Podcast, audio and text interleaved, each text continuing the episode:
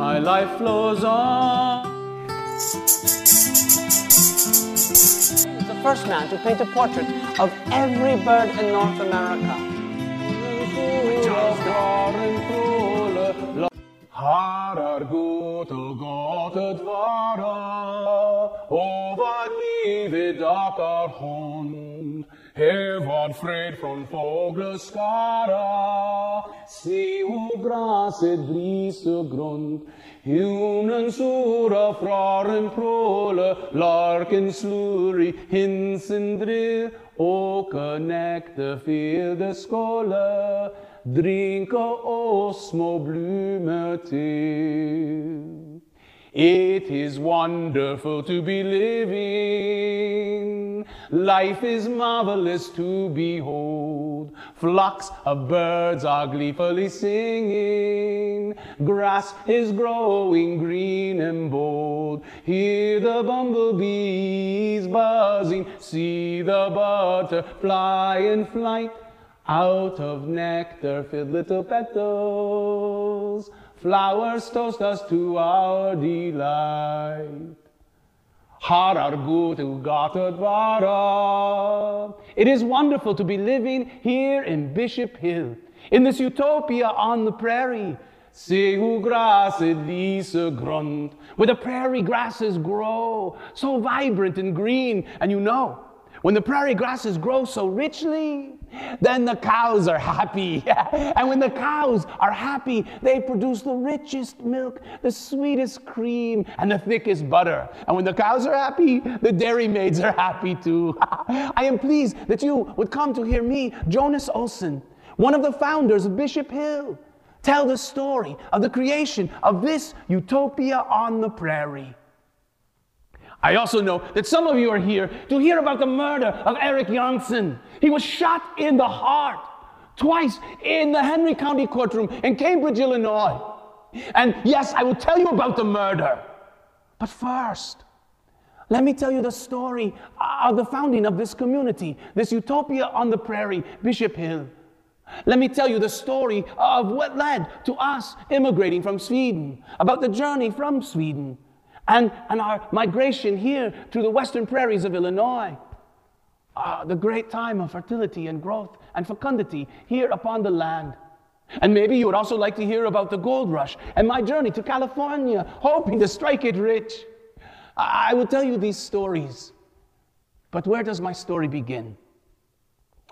I was born in, Söderala, Hälsingland, in 1802. My father was a farmer. Um, but my father, I'm embarrassed to admit, my father was a drunk. He was so often inebriated that he could not care for our family farm, and I struggled. I wanted to be a scholar. And I remember when I was a boy, I was sitting at the kitchen table and I was learning to read and I was commenting on the one book that most families own, the good book.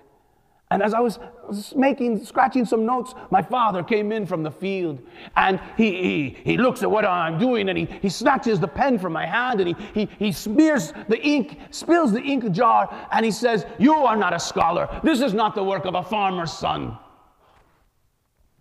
But my mother, she encouraged me.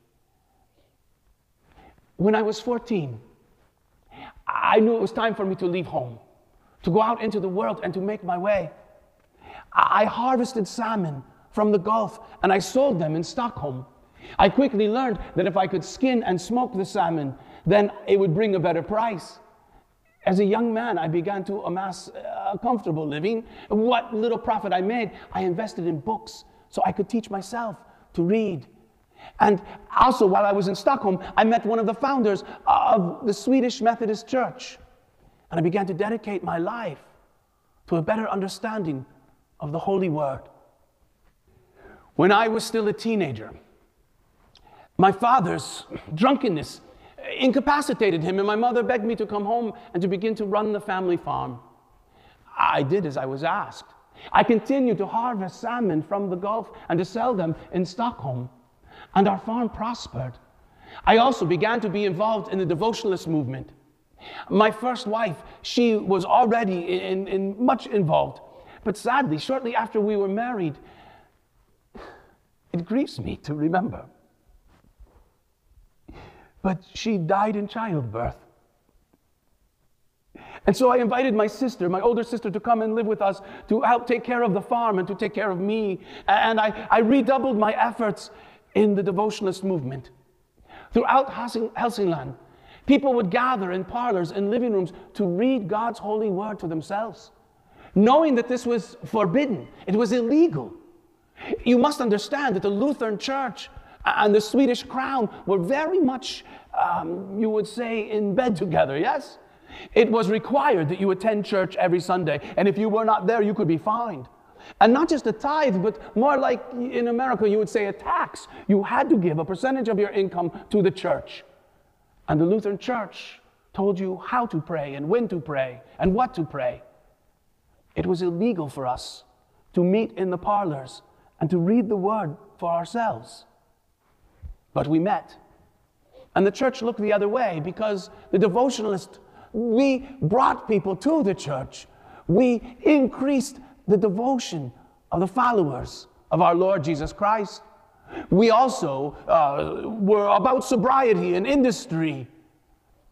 And so we were a good in our community, and the church, they tolerated us. But you must know that our parish priest, he took his tithing in wheat and then he would ferment that wheat and make beer. And sometimes he would distill that beer to make whiskey to sell to his parishioners, encouraging their inebriation. And when we spoke out about this, the church began to notice. I will not forget the first time that I met Eric Janssen. Eric Janssen came to my home because he knew that I was a leader in the devotionalist movement. He, he, dined with us on Saturday evening and he went to church with us on Sunday and he dined with us again on Sunday. But after church, my sister asked to purchase some wheat flour and he gently scolded her, saying, Today is the Lord's day and I will not do business. But if you wish to purchase wheat flour tomorrow, I'll be happy to accommodate you. On the morrow, on Monday, he gently scolded me. I was his host. I welcomed him into my home. I, he supped at my table and he scolded me. He said, You, Jonas Olson, clearly you are a leader in your community. You are the patriarch of your family. Yet I've been with you for more than two days, and not once did you call your family to prayer. If you are a man of the word, then should you not also lead your family to worship? His words struck me. My heart burned with a passion that he expressed so simply. I began to introduce him to other leaders in the devotionalist movement. And when he spoke, there was fire in his words. Now, Eric Janssen had also been born the son of a farmer, but he sold wheat flour he would travel from community to community, from Uppland to Hälsingland, uh, through Sutherland, and, and he became known as the wheat flour messiah. Now, at first, this was a, a name attached to him in scorn, but he willingly adopted it because, under the guise of traveling as a wheat flour salesman, he could gather his flock and preach to them, and the fire in his words. Soon, hundreds gathered now, when a thousand gathered, the church began to pay attention. When he spoke out against the church, the church began to pay attention. And when he began to burn books, the commentary on the Bible, which he felt got in the way of our understanding of the Word, we should read the Word and not the commentary. The church paid attention. His book burnings grew angry and violent protestation he was arrested not once or twice or three, but six times. One time, they put him in a wagon and they were taking him to the constable, and some of the elders in the devotionalist movement, we stopped the wagon, created a distraction, while others stole him and secreted him away. But eventually, he turned himself in. And I, through my contacts in Stockholm, hired a lawyer. And I met with King Oscar I and negotiated his release. They would not pardon him, but they said that if he left the country, they would let him go and give him a passport. And so he left the country. And we, as his followers, we were faced with a terrible choice. Do we go back to the Lutheran church and the ways that we had rejected and live quietly? Or do we follow Eric to the new world, to the wilderness that is America? Let me ask you would you sell everything you own, leave your friends and family, and go into the unknown? Families were divided. Husbands left wives, and wives left husbands.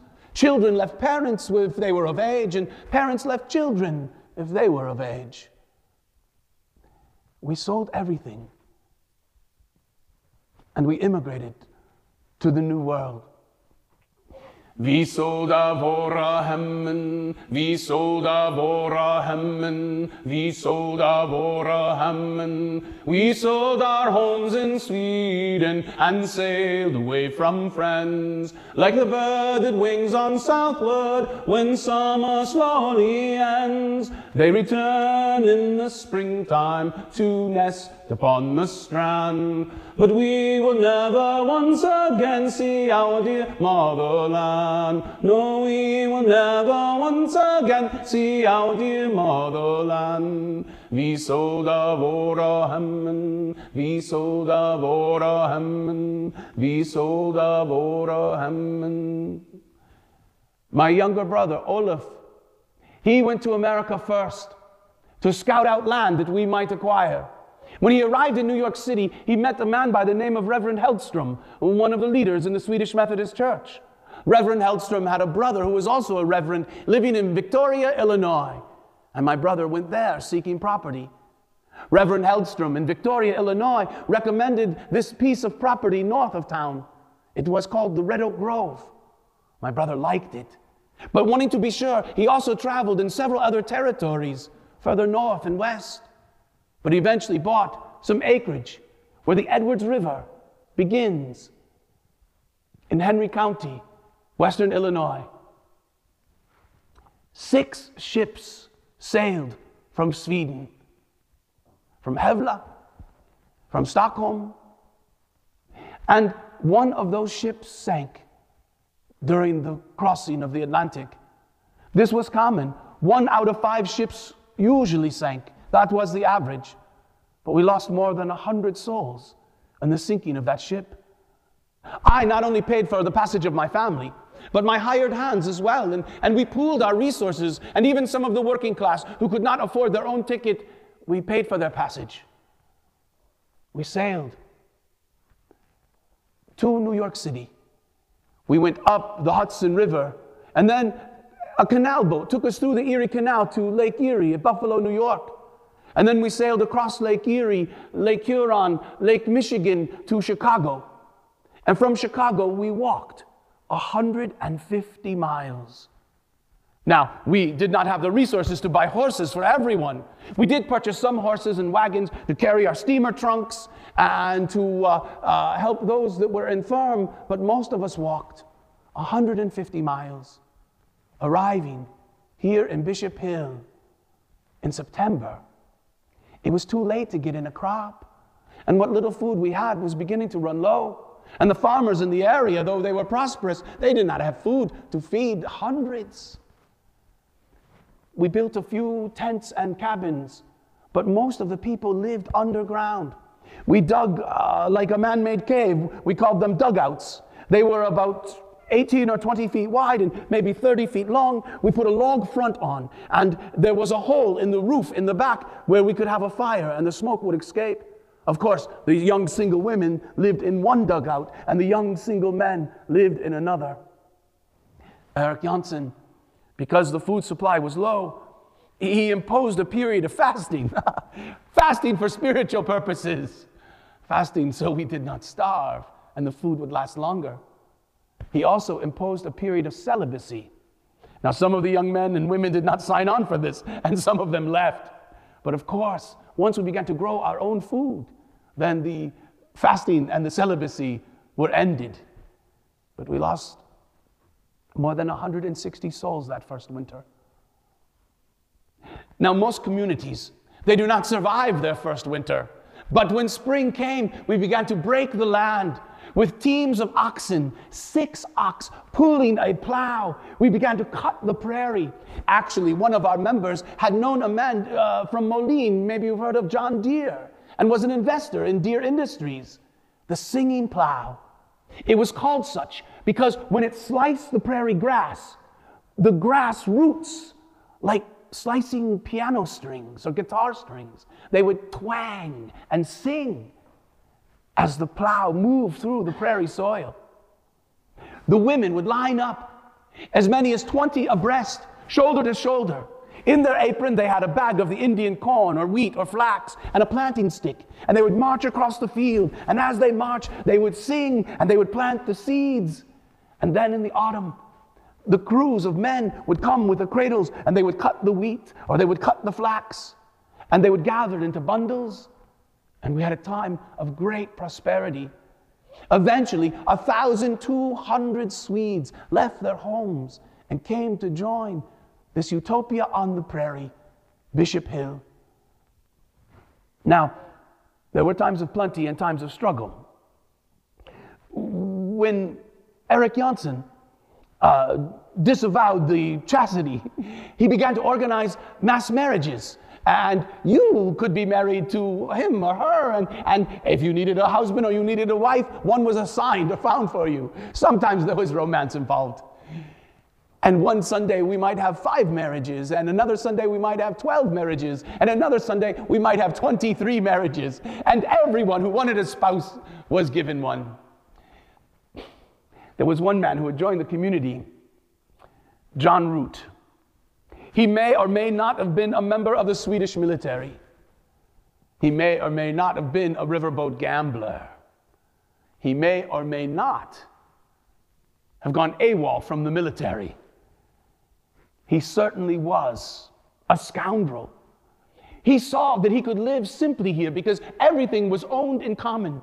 Why, even the shirt on your back was owned by the community, and you would turn them into the laundry, you would get free, clean, pressed clothes. He saw that he could live quite lazily here in this community. And he also saw that maybe if he married the uh, cousin of Eric Janssen, the founder of the community, it might give him some advantage. And so he married Charlotta. But ahead of our time, Eric Janssen saw John Root for what he was. And he insisted that John Root sign a contract before the marriage vows were taken. I think you would call this a prenuptial agreement. That if Charlotta wanted to stay in the community and John Root wanted to leave, his wife would be given that choice. And he would be forced into a divorce. When cholera came through, Eric Janssen very wisely sought to disperse, disband the community, and to send them to far flung settlements by that time, we owned 14,000 square acres. Thousands of acres of flax and broom corn were being grown. And so different community members moved to the different corners of the community. Some to our fishing camps. We were fishing people from Sweden, and we had fishing camps in Chillicothe, Illinois, and Rock Island, Illinois, on the Mississippi and the Illinois River. But cholera followed them. And John Root was afraid that he might lose his wife and his newborn son. And so he kidnaps his wife and he takes them away. Well, it was quite clear that Charlotta did not want to leave the community.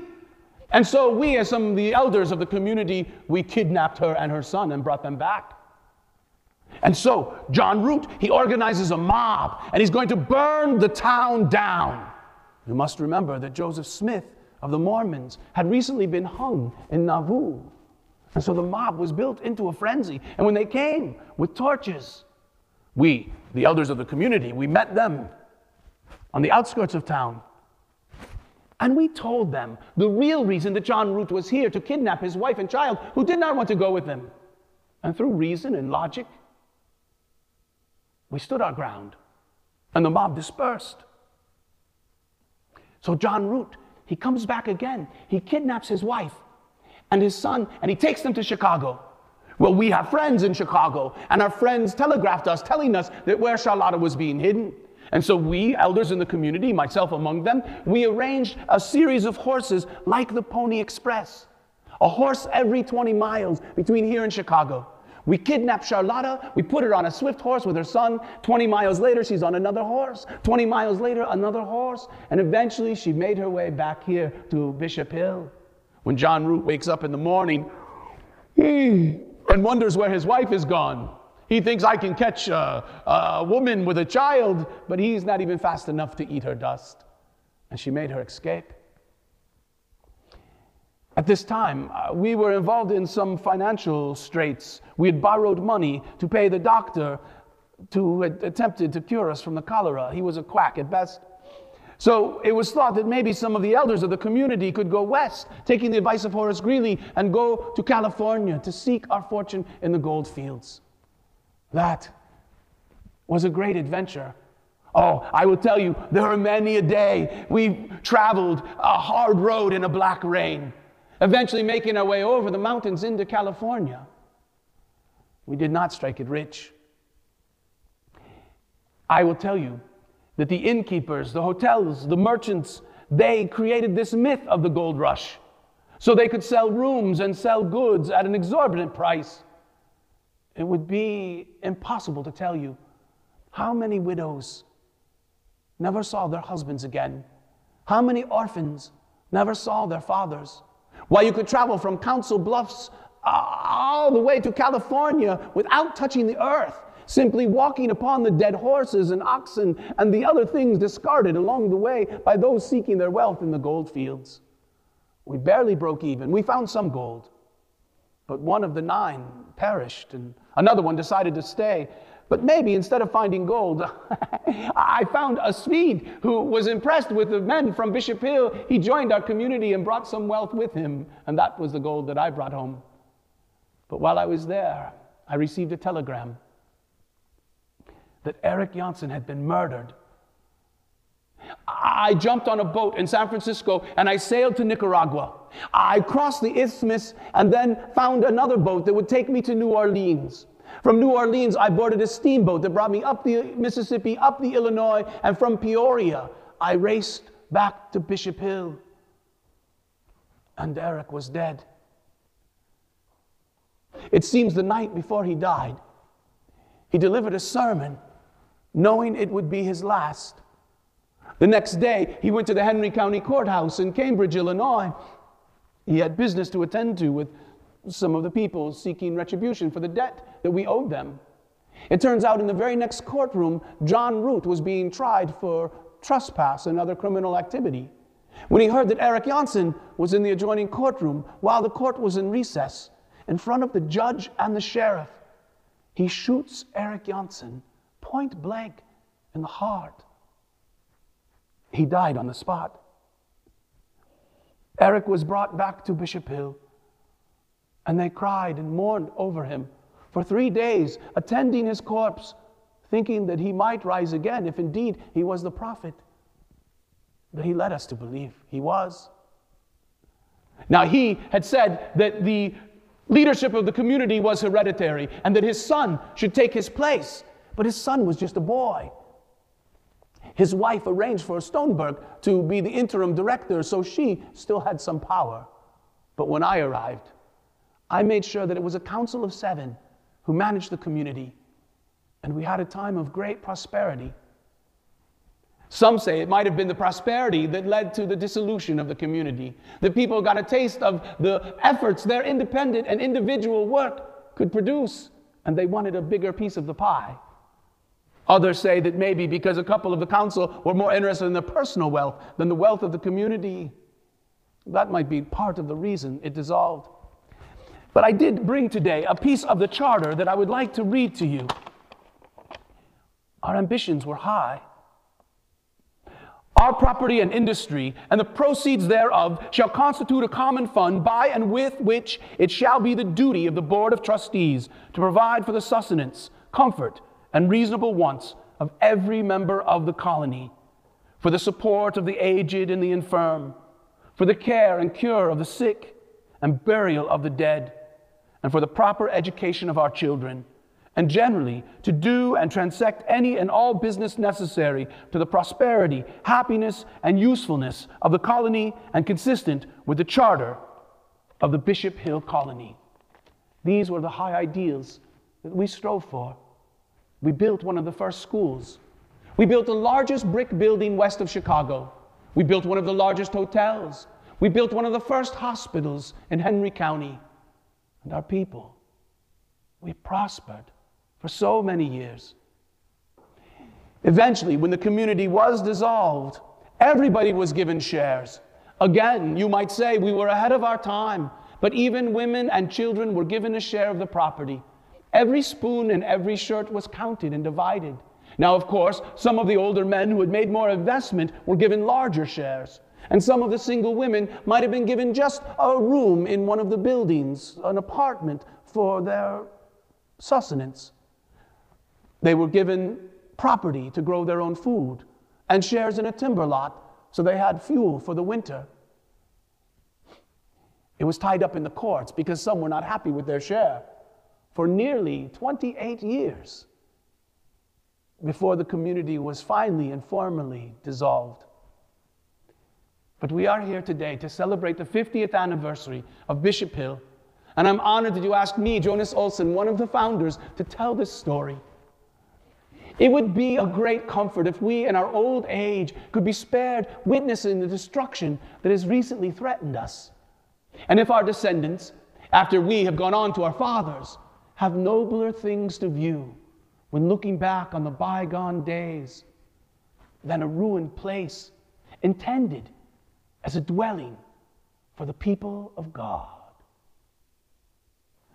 Harar guru gata dvara, o vad livet dakar hund, hevad fred från fåglaskara, se hur gräset lyser grönt, Humlen sura, fralen prore, larken slur i hinsen drill, åker nekter fyder skåler, drinker og små blumer til.